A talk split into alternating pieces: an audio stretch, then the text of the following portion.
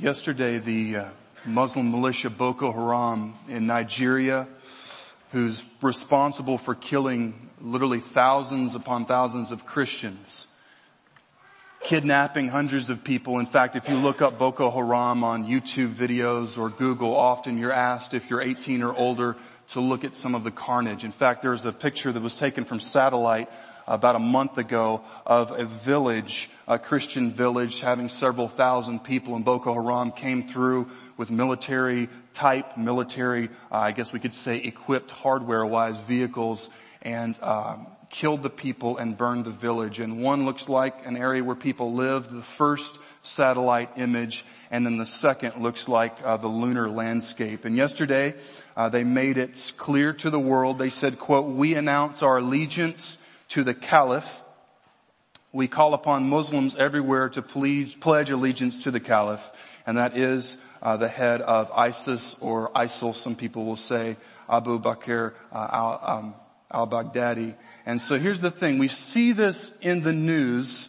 Uh, first off, let's talk about what is ISIS. ISIS stands for the Islamic State of Iraq and al-Sham, which is a word, an Arabic word for Syria. So it's the Islamic State of Iraq and Syria. They like to refer to themselves as ISIL, the Islamic State of Iraq and the Levant.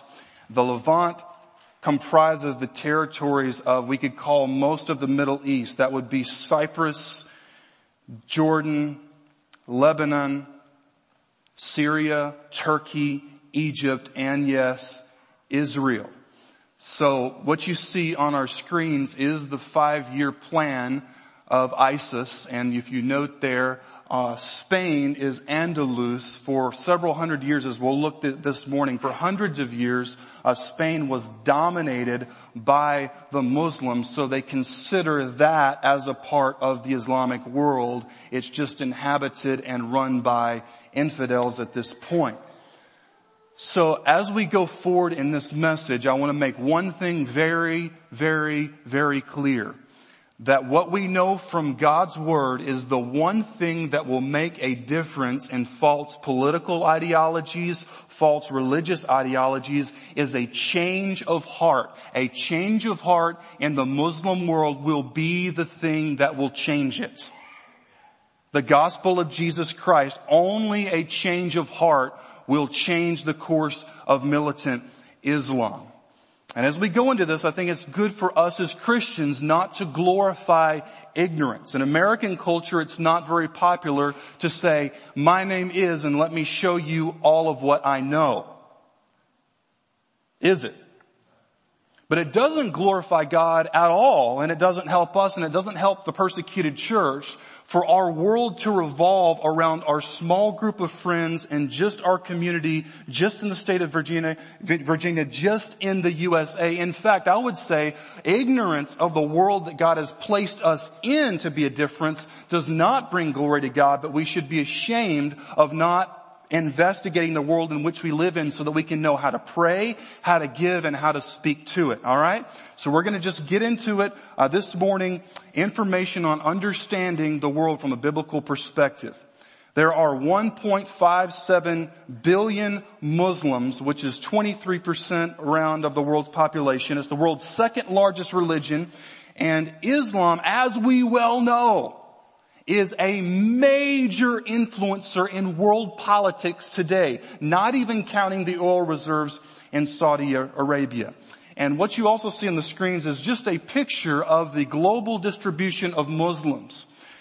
You know, you notice that there are almost one billion Muslims, not in the Middle East, but in Asia. Many of us who've grown up watching Chuck Norris movies or, or whether you watch the liberal news networks or the conservative news networks, we think that Islam is just an Arab religion and nothing could be further from the truth. One of the reasons why Islam has been able to flourish in the Western world is because secularism has eroded basically everything that the Western world has always believed. For example, uh, now in the USA, we get a secular education, not because many local teachers want to give it, but because it's mandated from the top. In many schools today, you no longer even uh, do the Pledge of Allegiance. Think about that for a minute. In any country you're in around the world, most of the time, unless you're in Germany, because they have so much baggage from World War II, people say, you know what, I'm living in Belgium and I'm glad to be a part of this place. I live in France, I'm glad to be French. I live in Russia, we've got issues, but I'm proud to be a, a Russian. But in the U.S., many schools no longer even pledge allegiance to the flag. So what you have, secularism or liberalism or progressivism has, we could say, eroded the Christian foundation, the understanding that the Bible should connect with uh, civil common law to provide a groundwork for society. So that is eroding quickly in the U.S. And when you have that eroding and your culture's built on that, what also follows is patriotism. One of the California State Universities just this past week has banned the American flag from uh, an, an, inclusivist area on their community. In other words, everything allowed but that. So here's what you have in the Western world, and by that we mean Western Europe and the United States and Canada. You have a giant vacuum to where the morals that most people usually pointed to to say this is how you should live and this is the point of life are quickly eroding so then you have a gap of purpose for life. What you have in many churches is pastors no longer believe the Bible, so they don't teach the Bible, and the people don't know what the Bible is, so they no longer tell their friends and family about Jesus, so less and less people are being saved compared to years ago in the U.S. So in other words, what secularism has done is it's opened an opportunity for there to be, I guess we could say, interest in these other ideas as even possibly being true. ISIS's influence and radical Islam is not limited to the Near East. It's not limited to the Middle East. In fact, with YouTube, you can be any person of any age as long as you can get on a library computer, you can be influenced by this ideology. So it's not an issue of going to Beirut back in the 1980s, sending a special ops team. Now the world is one of ideas to where you can no longer just use military options. We've got to understand the gospel as Christians and be able to explain the gospel. So many Americans exposure to Islam is just through TV. Uh, and if that's your only exposure, then you're probably jaded. Let's uh, take a look at a picture here. Um, this is one of my friends uh, from uh, Central Asia. He is a confessional Muslim, and he actually stayed in my home. It was a, it was a student apartment, and uh, when I was in Texas, he's my friend. We were emailing even, even a couple of weeks ago. All right, let's look at the next one. This is another couple of my friends. The, the young man on the right um, comes from a somewhat uh, Christianized background because his mother married into a family that way. But the one on the left is from uh, a Central Asian nation that ends in Stan, and not many people there are followers of Christ. We were able to work with these guys for a couple of weeks on a trip that we took to Central Asia several years, which by the way, the doors have pretty much closed in the former Soviet Union so that you can no longer openly declare Jesus as we once did even in 2006, 2007. When I lived in uh, South Carolina, I was able to go to the local mosque and uh, interview the imam, and it was a very, very, very, I think, healthy experience. And uh, if you'd like to treat me to Cookout and Krispy Kreme donuts, I will tell you all about it. But I, I use these to say that I'm not um, the world's expert in Islam, but I have, through God's grace, been able to study and study the Quran along with the Bible and talk with real life Muslims. Not what politicians tell us that they believe, but talk with people who actually claim to hold those beliefs. So as we go into understanding Islam, uh, there's a statement that one of my professors made and it's this. He said, failing to understand the Islamic world is to misunderstand the 21st century. So as followers of Christ, we want to understand our world. So here's a, a, question that's more of a come on because it's all over social media. Do Christians and Muslims worship the same God? Well, before we answer that question, we need to see that there are some points of agreement between Muslims and Christians. Muslims and Christians both agree that idolatry is wrong. Muslims and Christians both, at least historically, believe that gambling is a vice. They both believe that abortion is wrong, homosexuality is wrong. The Christian response is that we love the homosexuals, we want to win them to Jesus Christ. The Muslim response to how you deal with homosexuals is a little bit more uh, hands-on. They also believe that there is a day called Judgment Day in which God will judge the world. But here's the question, what do Muslims actually believe about God? Well, something that will help us is to know that Muslims do not believe that Jesus was actually crucified. In the Quran, chapter 4, uh, that would be surah, and the verse uh, would be ayat, but we'll just say chapter and verse. Chapter 4, verse 157. And for their saying, indeed, we have killed the Messiah, Jesus, the son of Mary, the messenger of Allah, and they did not kill him, nor did they crucify him, but another was made to resemble him to them. The reason why uh, Muslims do not believe that Jesus was actually crucified is because, not because there's some document from the first century that says that, but in the system of Islam, there's no place for humility. There's no place of what Jesus did was, which was to lay himself down as a sacrifice. Not only did Muslims not believe that Jesus was crucified, but they do not believe in the Trinity. Quran chapter 4 and 1 verse 171 it says the Messiah, Jesus the son of Mary was but a messenger of Allah. Chapter 19 verse 92 and it is not appropriate for the most merciful that he should take a son. We don't have time to get into the details today, but much of what Muhammad taught was a misunderstanding of Christianity to begin with.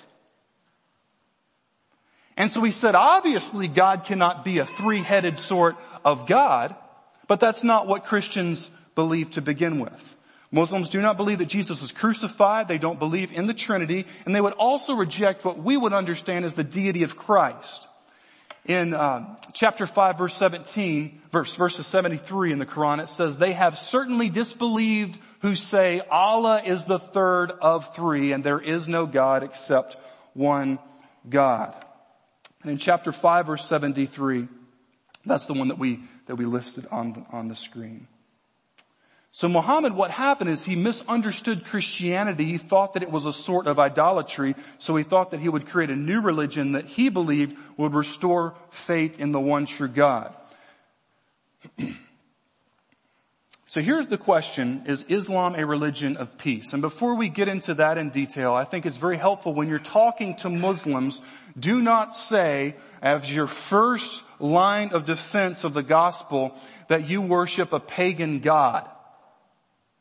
How did Jesus address the woman at the well?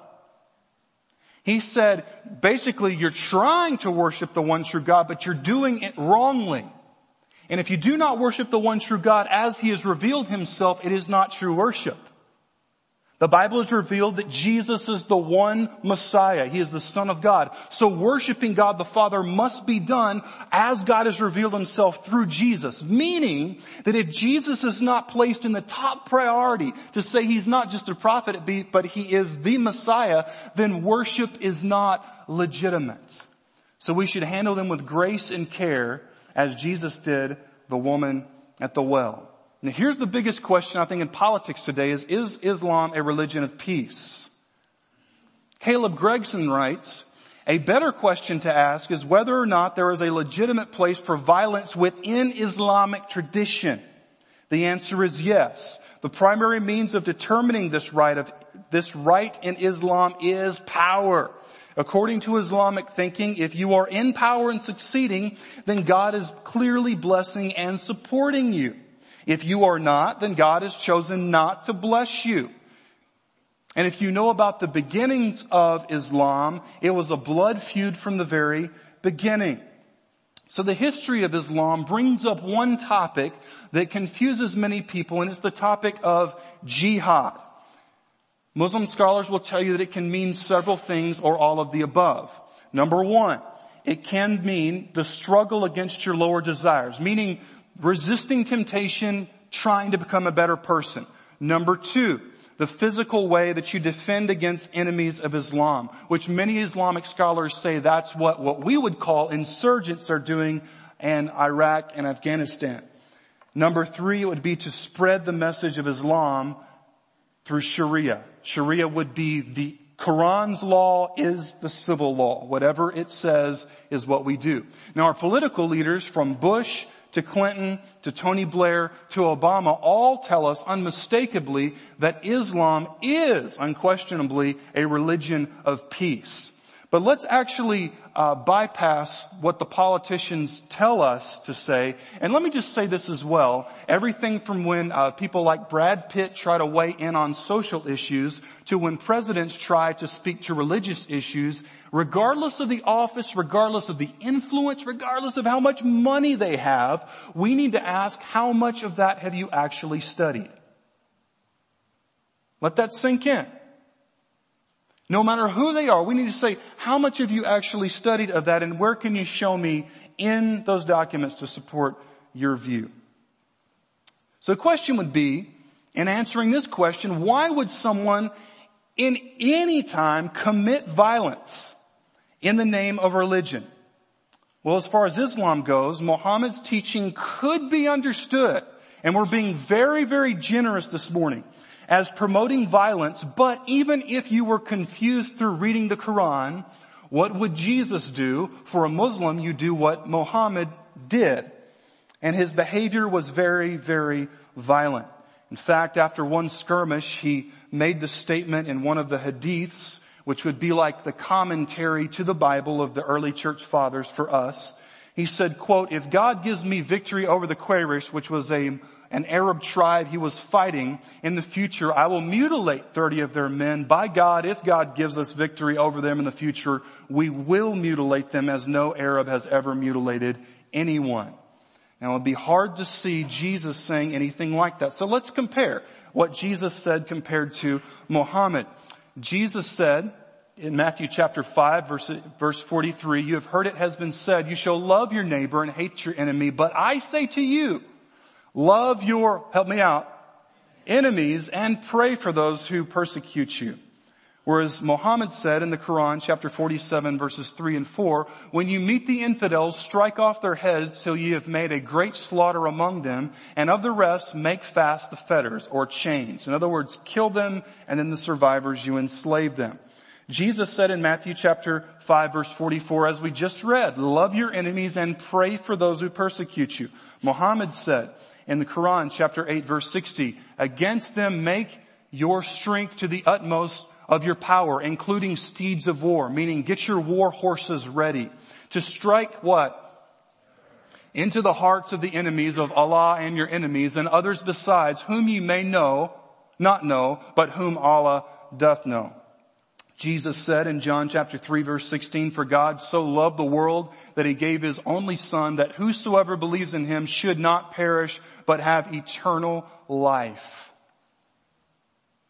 Muhammad said in the Quran chapter 9 verses 111, Allah hath purchased of the believers for their persons and their goods, for theirs in return is the garden of paradise, heaven. They fight in his cause and slay meaning they kill, and are slain, they are killed, a promise binding on him in truth. So already it's easy to see a connection if you want to be a faithful Muslim and gain paradise. These are some things that would get the wheels spinning. Jesus said in Matthew chapter 26 verse 52, all who live by the sword perish by the sword. Whereas Muhammad said in the Quran chapter 9 verses 5 and 6, kill those who join other gods with God wherever you may find them. And seize them, besiege them, and lay wait for them with every kind of ambush. And if they shall convert and observe prayer and pay the obligatory alms, then let them go their way. For God is gracious and merciful.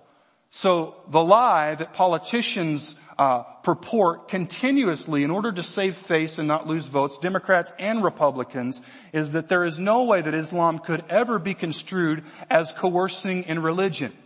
Yes, uh, it can and it has been. In chapter 9 in the Quran verses 123, Muhammad states, believers wage war against such of the infidels as are your neighbors. And let them find you rigorous and know that God is with those who fear him. At this point, it's helpful to note that many Muslims despise violence and they want there to be peace. But listen carefully. That is because they do not fully obey the Quran. Let me say that again. Many of the Muslims that I have met have been great people. But their disdain and their refusal to do what the Quran says is the reason why they're peaceful people. Let's flip that. There are many professing Christians who do not love peace and are not peaceful people because they disobey the words of Jesus. You see the difference? Not because they obey them. Then one of our local mosques has this on the website as point number two in their statement of beliefs. We love the companions of the messenger of Allah and we hate those who speak against them. We believe that to speak ill of them is to speak ill of the religion because they are the ones who conveyed it to us and we love the family of the prophet with love that is permitted by the Sharia, meaning a Muslim ruled, Quran ruled society. Jesus said to love your enemies. Even a popular mosque today says that according to the Quran, we hate those who speak against Islam. There's also a statement in the statement of beliefs that say we reject the spiritual interpretation of the Quran. What that means is that we believe in physical jihad. You say, well Jeff, what did Muhammad actually do other than being a fantastic guerrilla fighter? Well, after he died, there was a blood feud that arose between two factions. There was the majority called the Sunni or the Sunnah and the minority that would be called the Shia or the Shiites. And there was a blood feud from the beginning and most of the Muslim world is Sunni and you have parts of uh, Iraq and uh, Iran that are primarily Shiite. So from the very beginning, there was a blood feud. From the very beginning of Jesus's, we could say founding of Christianity, there was blood that was shed, but it was the blood of the ones that he sent into the world who gave their lives so that people could hear their message. With Muhammad, his followers went into the world and waged war. For example, uh, we know from history that Muslim army, armies repeatedly attempted to conquer Europe under the leadership of, and we've heard this word all through the news recently, of a caliph or a caliphate. And, and something to help us understand when the Muslims talk about a, a caliph, it would be like a pope, but yet Islamic. It would be the commander of all Muslims worldwide, which pretty much was destroyed after Turkey lost with the Germans in World War I. But here's a map to kind of show us uh, how far Islam had dominated. You notice it had dominated most areas of Asia Minor, the Middle East, uh, all of the Arabian Peninsula, all of North Africa, and even well into Spain. And this was all by 751 AD, not long after Muhammad uh, had died. We know that the uh, Muslim armies laid siege to Constantinople in 668 AD and 717 AD. And then finally in 1453, this is modern day Istanbul, Turkey. The armies of Islam had come for hundreds of years and finally they took over Constantinople. Now historically speaking, Constantinople was the Rome of the East. It was the eastern capital of, we could call uh, medieval Roman Catholic Christianity.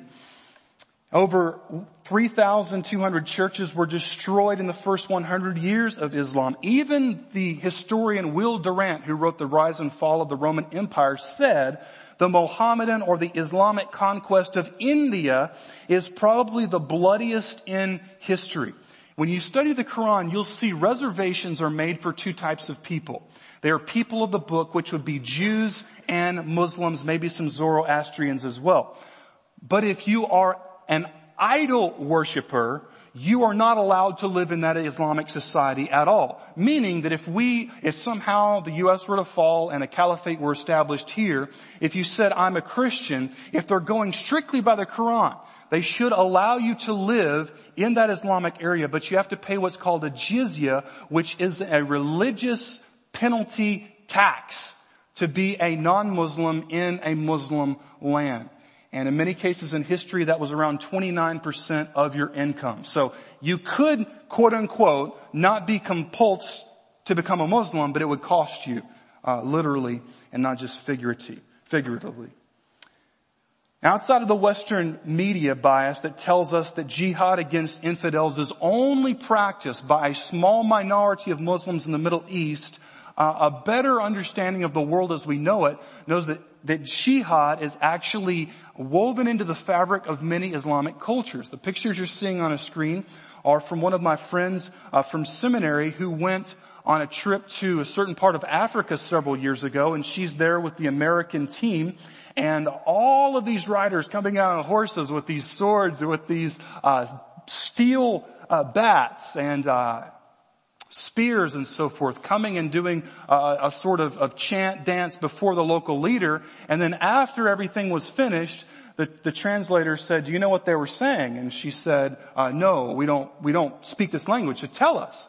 And she said, all of those tribesmen who came said that we of the such and such tribe declare our loyalty to you, local leader sheik, and we vow to kill all non-Muslims. So once again, when you look at the Quran, it is easy to see how some people could get from that I'm supposed to wage war, I can do acts of violence in the name of Allah.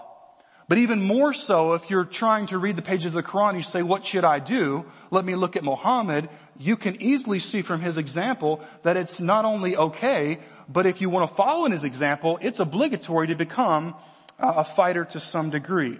Whereas if you look at the pages of the New Testament, you see Jesus uh, giving his life when he could have taken the lives of everyone there. So then the question becomes to say, now Jeff, uh, well this is, would be coming from the president at the National Prayer Breakfast. Uh, he used the, um, the instance of ISIS burning the Jordanian pilot alive and other atrocities to remind quote unquote Christians of the abuses of the Crusades in the Middle Ages. And let me say, before we address this, that uh, Christians are never called upon to wage war in the name of Christ. Got it? Let me give you a verse. John chapter 18 verse 36, Jesus said to Pilate, my kingdom is not of this world. If it were, my disciples would fight to keep me from being handed over. Killing people in the name of God is not something that you get from the teachings of Jesus. But historically speaking, to understand why those things transpired, we have to remember that most of the formerly Christian lands, uh, the Middle East, North Africa, and Spain, to where people had converted out of their own free will, had, they had been forcibly killed or forcibly converted to Islam. So for over 400 years, you had the armies of Muhammad slamming upon the gates of Eastern Europe, slamming against the walls of Europe, and so it was more along the lines of a defensive war that was fought to keep invaders out regardless of their religion. And this is not to say what the Crusaders did. Um, they would say you can kill them all because God knows His own, which gives rise to a statement that we sometimes say here in the U.S kill them all, let God sort them out. That is not Christian. That is not something that conforms to a just war theory. So we are not defending any excess that the crusaders committed. We are not saying that we should be crusaders taking up arms in the name of Christ. But historically speaking, it was a defensive war. And if that doesn't get the hornet's nest going, I don't know what will. But I encourage you, do your research on it. Don't take what the media simply gives you.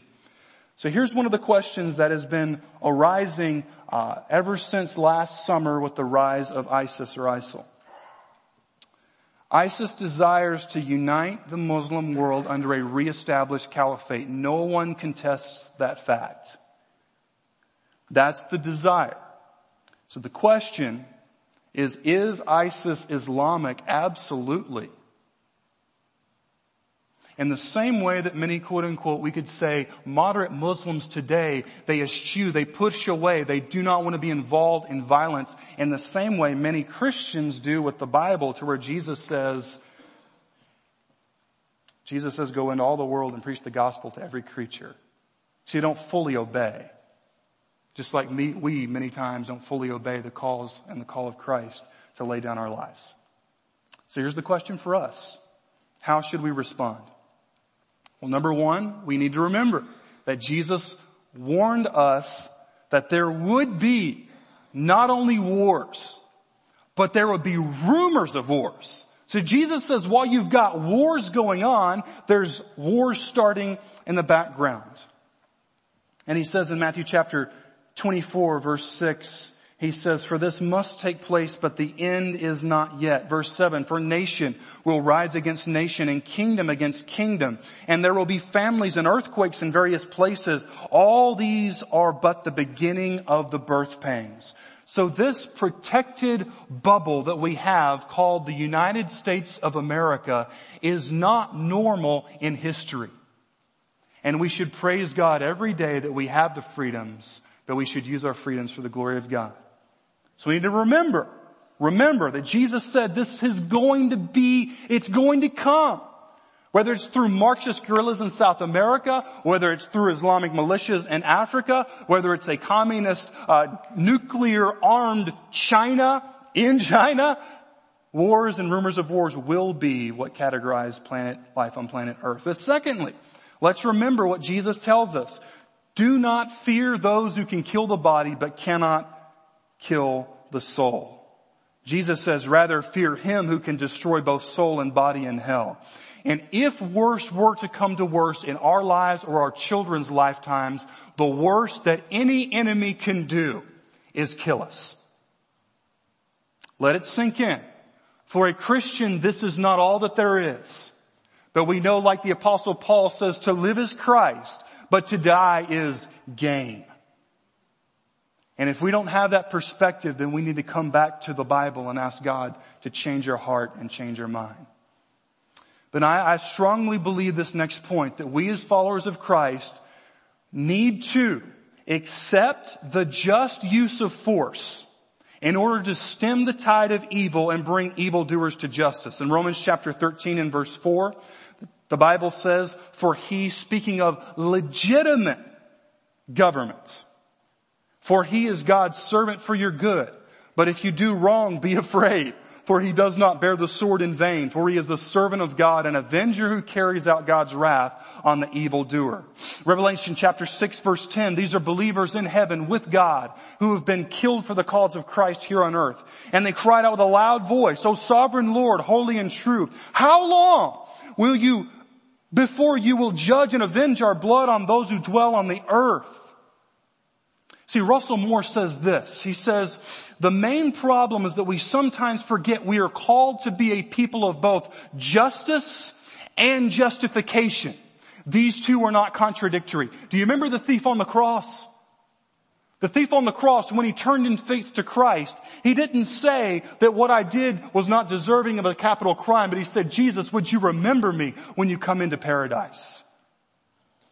So we as followers of Christ should not turn away from the just application of force that delivers men and women and children from being slaughtered. In fact, the book of Proverbs chapter 24 tells us, hold back those who are going to slaughter.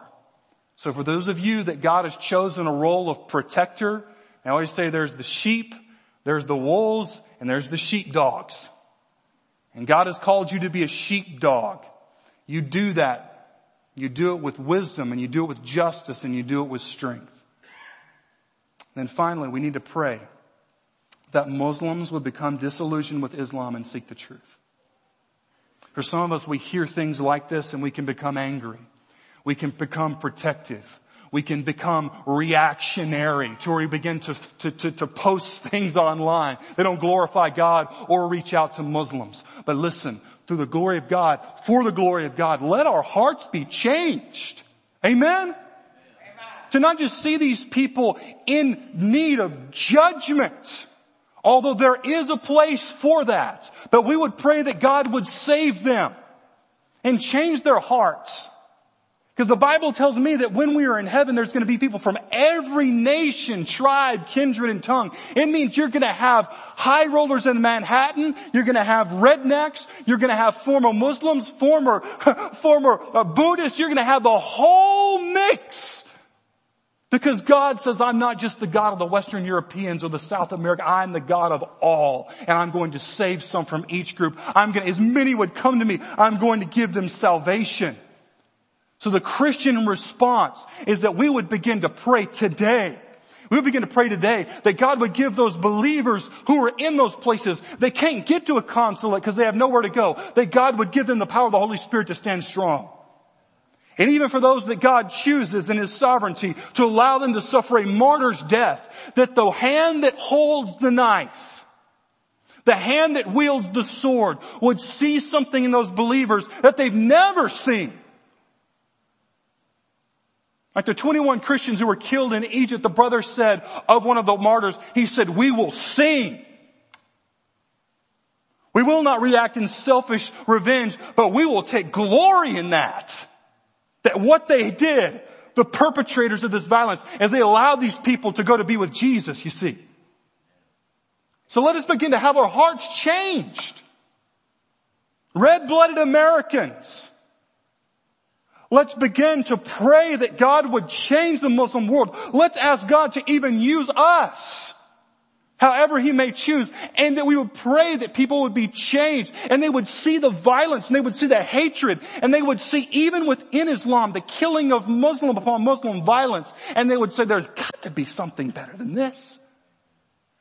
I know that something's wrong in my heart. The, the, the, the, image of God, as we as Christians know, it cries out when we do things and see things that are wrong.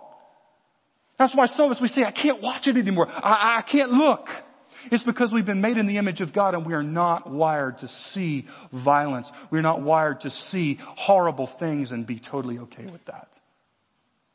And listen, we don't need to be afraid of Muslims here or overseas. We need to share the gospel with them on one of those trips to uh, Central Asia, there was one of the, the interpreters, and uh, he knew the he knew the gospel. He had had the gospel shared with them, but he says, "No, no, no." One of the other translators, who was another ethnic person from that area, she was she was a fireball. She said, "Why do you not repent?" In America, we're like, dude, chill down. In there, that's the way they, they see that the emotions should be tied together with what you believe. Here we have casual conversations at Starbucks. Okay, I hear what you're saying. So when you talk to a Muslim and they may, may get into what they're saying, that's because they really believe that if you believe that, it needs to take over the, all of your being. This young man, it was the Lord led upon me the night that we were supposed to fly back to the U.S. to write him a letter. So I just wrote a letter. I'm not a big letter writer.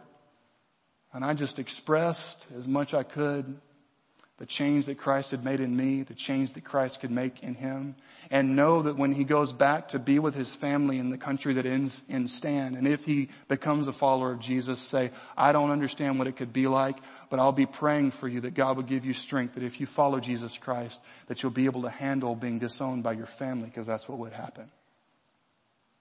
Got an email a few months later by one of the other translators, and they said the young man's name, and they said, he's come to Jesus Christ.